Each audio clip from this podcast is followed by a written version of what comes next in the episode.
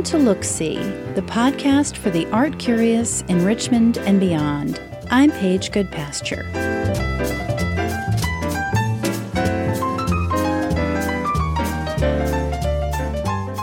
This past March, sound artist Maria Chavez visited Richmond for a 10 day artist residency at the University of Richmond and to kick off Sound Arts Richmond, a citywide sound arts festival that continues through August of this year.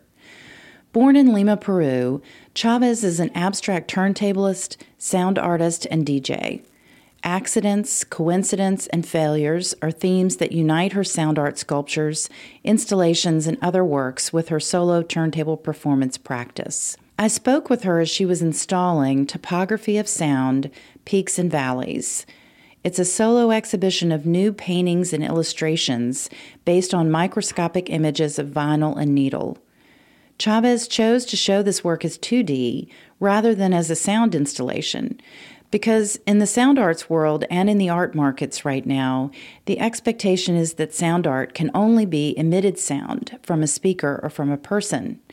And as you'll hear, Chavez is not a person who likes to be boxed in by external expectations. So, a question that I wrestle with right now is really what is sound art? As opposed to music, for example, or as opposed to natural sound. Can you briefly address that and explain for you what is sound art in your practice? Absolutely. For me, I view music and sound as two separate things. Music is an organized form of sound using a graphic score, this in, in this particular case, composition with a notation. And that form of performance practice and composition practice is solely focused on creating some kind of a melodic idea. I almost consider as legible sonic ideas that form together and make sense to the ear. If with sound art, it's a bit more conceptual. It's dealing with sound as a whole. So there's different ways you can look at breaking all of these uh, categories apart. You have regular pop music going into classical music, which is dealing with musicians that are honed their craft for decades um, and participate in performing really complicated compositions from well-known composers, whether from the 16th century or today, into composers that create new music, that being uh, composition practice that doesn't necessarily deal with notation can deal with graphic scores such as um, imagery, where the performer reacts to the image uh, with sound or with a musical approach. From there, you go into experimental music where things are a little bit more ambient or sometimes nuanced or dealing with silence. And then from the experimental music world, comes sound art. A lot of works deal with spatialized sound, many speaker configurations to create an, a sonic environment for a listener to enter and participate, or in the case of field recording, creating almost a, a sonic photograph in order for the public to listen to a space that they otherwise wouldn't visit or participate in. And even still with sound art, going into the more conceptual side of sound art, where deals with the individual listener's perspective and making things more participatory and interactive, but at the same time, still questioning why certain sounds are difficult to listen to. So, uh, in my abstract turntablism performances, a majority of the work is really meant to deal with the sound of malfunction. So ultimately, what I'm doing in my performances is I'm dragging a needle across the grooves of a record, which technically, as DJs, you're not supposed to do that. You're supposed to take care of your equipment and allow things to, you know, be perfect and sound right, quote unquote right. And my work is questioning why these sounds are wrong. And if a sound sounds wrong to you, can it ever redeem itself? Is there ever a moment where you can re listen to a sound that you originally thought was wrong and consider it right? From my own practice right now, I'm mostly interested in questioning what good and bad even means to society when it comes to sound, and of course, uh, challenging the art market to uh, question why sound art can only be considered emitted sound in a gallery space. You are an abstract turntablist. And so each one of those words, I think, has a specific meaning, mm-hmm. both in your field, but also to you individually. Well, in, in, my particular case as a turntablist, when you think about the history of turntablism, it actually spans a lot further in, into the early 20th century than people realize. The general public, or the general ear, I should say, is only familiar with hip hop turntablism, but turntablism has been around since the gramophone was invented, and even before that. A turntablist is a, is a performer or individual that looks at the turntable as an instrument rather than as a playback technology. The turntable was invented as a playback technology for the general public to be able to listen to music without an individual being there to play it for them. But then, as the object evolved and the creativity of, of humans evolved as well, people began to start playing with the mechanism of the turntable. And in the 50s, we have the landscape series from John Cage, Pierre Schaeffer, and his splice tape series with uh, Musique Concrète. And then later on, hip hop turntablism, where DJs would take disco records and find interesting samples to mix into, and then have an MC speak over the samples to make a new song. So hip hop is actually, in my perspective, hip hop turntablism especially, but the whole hip hop genre are responsible for making musique concrète pop music. I feel like they're actually modern musique concrète artists, but because they're African American, the art world, of course, is discriminatory and only calls them urban. Also, because they created an entire new genre of music for the music industry to profit off of. So, you know, with that, they lose their artistic cachet.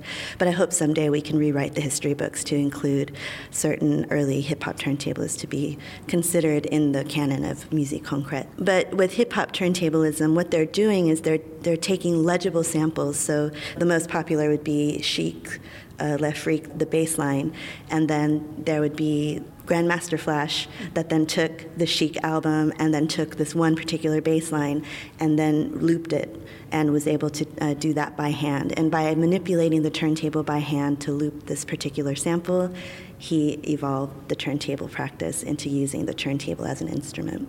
Going into the more experimental world of turntablism, Christian Marclay was also experimenting with the turntable in the early 80s. He actually created the turntable guitar, which is a turntable that you hold like a guitar, and, you, and the fretboard determines the speed, and then the hand manipulates the record. And he was still dealing with legible samples, but then he started to just be really carefree about not just what sounds were being picked up from the needle that was playing the record, but also the electroacoustic sounds that are on the surface area of the record itself. And now, coming into this century with my practice and quite a few other artists based out of Europe, my whole intention is to create sonic sculptures that aren't necessarily trying to sample records to, for people to recognize. What I'm trying to do is pull out tiny moments and recreate those sounds to give them a new presence. So it, I can't really improvise with classical music records or rock records. As soon as you play one second, you know that it sounds like this. So those records are difficult to manipulate. Whereas other records, test tone records that are now obsolete in the 21st century because the test tone records were really meant to fix record players to make sure they were working in the 60s and 70s. Since those are obsolete, I can now take those test tone records and manipulate those, and people won't know what the records are. Sound effects records from uh, radio times in the 60s and 70s that now radios don't use anymore because they have MP3s. I also like to use those as well. And then, of course, I have people that come to my performances and bring me records to, to break or to ruin. And oftentimes it's them on the record. And normally, when that happens during a performance, I make sure to perform it in front of them. And I let the audience know I've just been given this record. You've never heard it. I've never heard it either. Let's sit together and see what I can make from it and see if something can come out of it. And that way, not only am I breaking this myth of turntablism having to be this legible sample for the sake of musicality. It's more taking it apart and dissecting it, also incorporating deterioration and time into the practice in order to sculpt new moments that the work can evolve from. So you use the this idea of sculpture or sculpting sound, creating sound sculptures. Do you think of sound as a three-dimensional medium the same way that a piece of marble is? Absolutely, because ultimately what sound is is vibration through space. It's physics. Even though it's invisible, you can still feel it. With sound as a medium, it is a physical being in a space, but it's it's beautiful too because it's ephemeral and it disappears as soon as it exists. So I call them sound sculptures because physically, for that moment, I'm not only sculpting the sound with the vibrations being emitted from the speakers, but I'm also choosing and sculpt, resculpting the, the physical playback technology itself so that every time I play it, it's going to sound a little different and a little different. So, what drew you to using sound as the raw material for your creative practice as an artist? Well, uh, I started off as a DJ. I became a DJ when I was really young. I was 16 years old when I started, and by the time I was 17, I was playing professionally in Houston.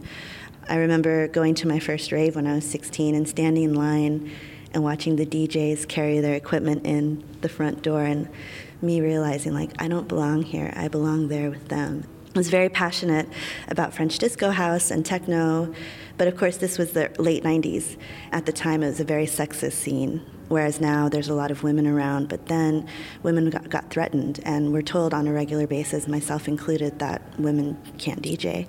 And after about four years of struggling with the sexism, I just reached a point where I had to stop because I was looking for something more creative than just DJing techno or DJing house. I, I wanted to see where this was going to take the movement of uh, DJ practice, and none of the other guys seemed to be really interested in that. They just wanted to be DJs. And so one day I decided to trick everyone at the club and tell them that I was going to DJ a minimal techno set, but I ended up just DJing the ends of the records where the sticker is at the end of the record that's closest to the spindle hole. It's one locked groove and it makes a rhythm. And so I didn't tell anyone and I started mixing these ends together. I just wanted to hear it in a group. I was just trying to be as creative as I could and I was 19 at the time and the club manager caught wind of what I was doing and immediately kicked me out and said, You're never DJing in Houston again. And he was right. I haven't DJed in Houston since then. I actually just DJed my first time there last week. And so it's been 17 years. So it's still a very difficult scene there, even going back and having DJed all over the world. I still have to prove myself there. It's, it's a very funny scene. So that one of the reasons why I was moving away from it was because of the treatment that I was receiving. And also, I just wasn't feeling inspired anymore by the work. And I knew there was something more.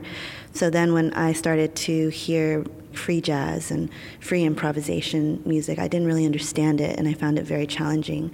So I went to a concert held in Houston by this man who ended up becoming my first mentor, David Dove, who's an improvised trombone player, and he hosted this free jazz show. And it was a fantastic show, and I didn't understand why it was fantastic, but I wanted to understand.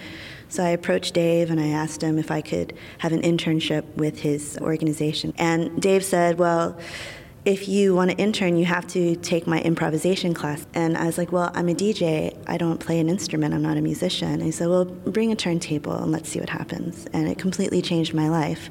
We improvised together in the first class that I brought my turntable to, and I finally got to understand what improvisation was all about, which is deep listening, listening to a space, thinking about your placement within the space, struggling with your ego to confront silence. And once we had this first improvisation meeting, I just knew that I had found what I was looking for.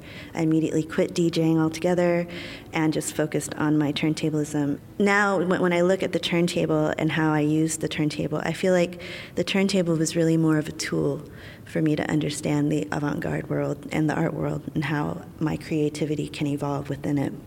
I feel like I've honed my craft as a turntablist for the past I want to say eight, ten years, I've been just focusing on creating sound installation, challenging myself with different kinds of exhibitions. And now the DJing came back to me. I wasn't seeking it out. I had an exhibition in Basel at the House for Elektronische Künste where they had the full DJ setup, but they forgot to hire a DJ. And I was like, oh, I can do it if you guys want. They're like, oh, really? And it ended up being this amazing party. Now I've been DJing professionally all over the world. And so now it's really great to have that side of my work with the avant garde sound and exhibition side. It confuses a lot of people, which I love, but.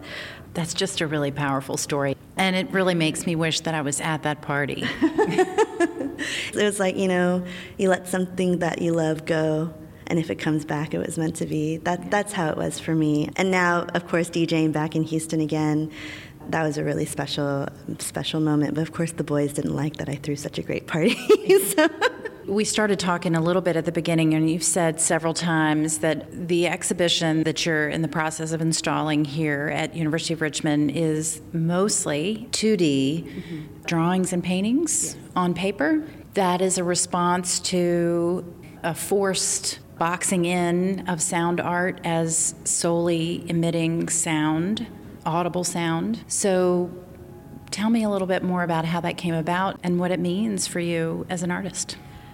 I've been dealing with soundless sound installations for about two or three years now. I started with a series of sculptures, absorption foam sculptures. An anechoic chamber is a space that tries to create complete silence, which is impossible. So you have these wedges that are these unique shapes that stick out from a wall made of a very, very dense foam that's meant to suck in as much sound as possible so that when you enter, it's the cleanest room that you can find. There's a few in America and a few in the UK. So I wanted to take those foam wedges out of the room and see how they would treat a space in a different way, making them into physical filters of a space. And when you place a foam wedge right next to your ear, it almost feels like the sound is being sucked out of your ear and you can almost feel it pulling. And so I wanted to see how I could recreate that experience for people without being too complicated with audio technical descriptions. So for this show in particular, I wanted it to reflect landscape portraiture from the 19th and 20th century so that if someone that doesn't know anything about sound can still walk in here and be like, oh, that's a nice canyon. My focus has sort of been two tiered one, to present work to the general public that isn't so complicated that they feel excluded, and the other, to question how to create sound installations that don't exactly utilize sound in one direction, it also embraces it in another. So, the drawings and paintings that are in this exhibition, are they directly related to sound in some way? Well, because I wanted to reflect on this old painterly style of uh, landscape portraiture painting, I used stock images of magnified records and tips of needles. So I decided to use these images as an advisor of the paintings that you see here in the exhibition. I'm not trying to mimic exactly what the image is. It's really more readapting the image to a different medium that has this this painterly image of, of an old way of looking at landscape. I took these images and I chose uh, advertisements from needle companies from the 60s, old stock images from magnified grooves of records, 40,000%, which is really difficult to be able to do on your own. And I took them as an advice, as an example, and then readapted it into painterly language. Can we walk around and look at a couple of them? So you have to orient me because right now we're looking at them lying on the floor, most of them getting ready to be installed, and so they may be right set up, they may be upside down. on this side of the room, these look like paintings. Is that right? Yes, yes they are. uh, all of the paintings are derived from either sumi ink, watercolor, or graphite. So the image that we're looking at right now is a vinyl groove made from sumi ink. It's a very simple approach to the groove. I really wanted to show the waviness of the groove itself. And if you think about the size of the image, this groove is really like a milli, milli, milli, millisecond of, of a record. So what you're looking at is very much about this topography of the vinyl record. And I chose these materials, watercolor and sumi ink and graphite, because I felt like they translated the best when it came to the motion of how these grooves looked like. As we move on to these other ones, these are upside down, so if you want to stand over there. This is a watercolor trio, I call them, of a advertisement from the 60s for a particular needle made of diamond. So in the advertisement, there are black and white images of a needle that was comprised of osmium, that was played after 50 hours. That's the purple one there. Uh, as you can see by the slant of the needle, it couldn't handle the play of 50 hours. It, it wore down too much. The middle one is sapphire. This was also played after 50 hours, and as you can see, the tip has already been worn down, so that also is not a good material to play back records with. And then we have the yellow watercolor peak, which is diamond, and this was played after 1,000 hours, and it still kept its shape. So this was originally meant to sell the needles as the best quality to handle uh, many plays. And I wanted to readapt the shapes of the different materials in watercolor form to make them look more like mountainous peaks. To me, I see them as a mountain range. Well, and one of the things that I think is so interesting about this is that at one time, record players, turntables, needles were so important that they had these very kind of technical photographs of the record needles as advertisements. Right. And that is something that is so far removed from where we are now in this digital age. Well, if you think about the record as a playback technology, in the history of it, the record player has been the longest living playback technology that's developed since the late 19th century. During the 50s, 60s, and 70s, there was this whole market of hi-fi market trying to get the best sound and trying to figure out how to make a vinyl record sound its most optimum. So that would that would mean the material of the vinyl that you're cutting into, the type of groove that was cut into it, along with the type of needle that was placed into each groove of the record. So that's why there's all of these really interesting advertisements that are now obsolete and don't, don't really matter anymore because now there's an industry standard for a needle. But if you think about the turntable, it is the playback technology hero. It's the only playback technology that is still relevant in the 21st century. You don't have cassettes, you don't have CDs, you still have MP3s, but the turntable you can find in any club anywhere around the world. My sense is, in a way, this is almost sort of like a love song to the turntable of how valuable it is and, and how important it is because it's been able to be readapted in so many different ways throughout an entire century. I love the tactile nature of it and the fact that you can control it. It has a sensual kind of experience. It has a it, it just is such a different experience than Spotify. I think the key word here is the tactileness of it. It's all about hand manipulation and holding it and feeling how these sounds get emitted from the groove and oscillates into the needle that then transmits into sound. Humans are tactile, and I think that's why the turntable has stuck around for as long as it has because there is something to the oscillation with the needle and the groove that sends a better sound to the ear. I also admire the instability of the turntable itself. You can mess up so many times, and it really incorporates chance when you're starting to break records and put them on and everything goes awry. And and so that that's one of the things that has kept me interested in the turntable is this tactileness and also the turntable's ability to keep me focused and keep me interested because nothing is ever going to be exactly the way I want it.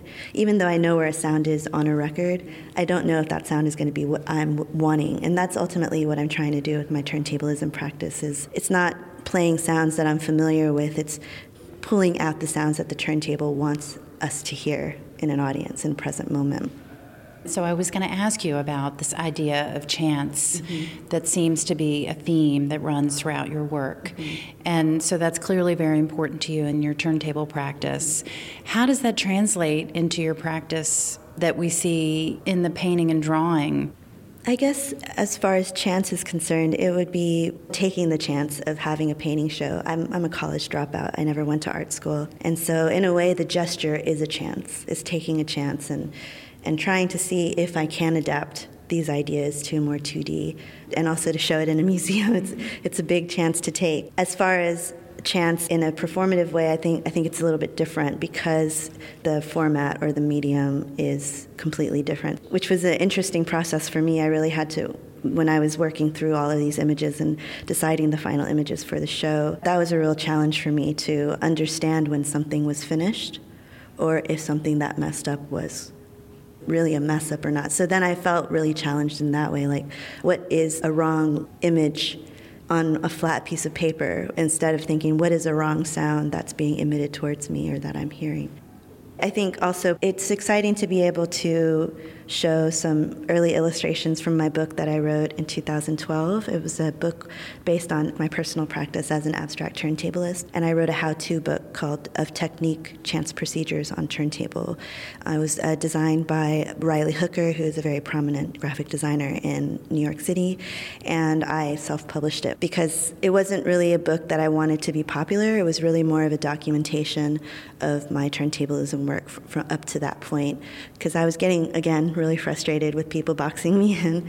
And I said, well, I don't want to do this turntablism anymore, so maybe I should write a book, a how to manual for other people to do it so that I don't have to do it anymore. It actually backfired and it made me more of an expert somehow. Nope, that wasn't the intention at all. If you look at the illustrations, they're very simple, and I made the imagery very light and comical because I didn't want the book to be taken so seriously.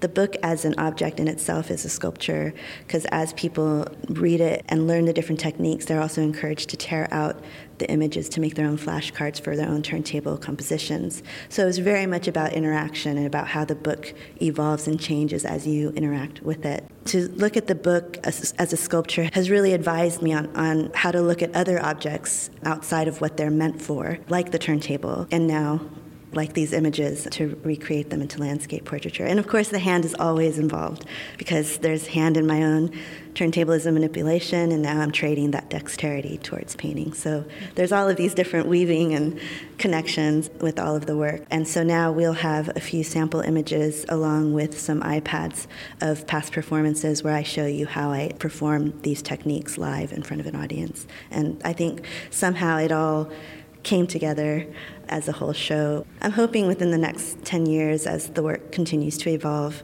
maybe all of these points can get clearer and clearer for people to see the different directions. And there'll be more directions, I'm guessing, because it doesn't seem like you're a person who enjoys staying in the same place for too long creatively. No, yeah, I'm definitely not comfortable when I'm comfortable. If I'm comfortable, then I'm too much invested in the ego of being good. I like to challenge that, whether it's morally or whether it's sonically. Good and bad are social constructs. When I perform a sound piece and it's a little too easy and everyone thinks it's good, then I got lazy. And I need to really challenge myself and get myself out of that space, or else I'm not cultivating my creativity anymore. I'm just trying to make, do a good job for praise. And those are two separate approaches artistically. And I like to think that I'm not one that's trying to make good art for people to like, but to make art to continue to challenge myself and my creativity. Because ultimately, cultivating my, my relationship with creativity is really cultivating my instincts and my language with the present moment and, and with chance. So if I start to get too comfortable, I might forget to be present. And if I forget to be present, then where am I within society? What is my role? Am I really trying to be part of a canon of work where we are constantly moving forward and challenging ourselves and each other? Well, Maria, thank you so much for taking the time to talk to me today. Thank you so much for the time for coming by. Hopefully, you can come and see the show when the pieces are up. It'll be up until mid May, and then a few days later at Virginia Tech at the Moss Art Center, I'll have a 4.1 sound installation um, as part of Stephen Vitiello's group exhibition. It's going to be a very Virginia season. I'm very excited to be here.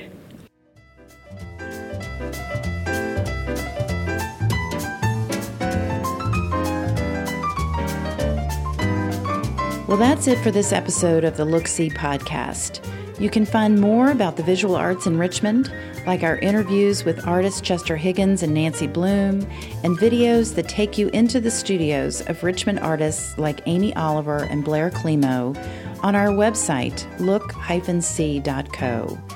We also have a pretty good list of artful things to do in Richmond, so check it out.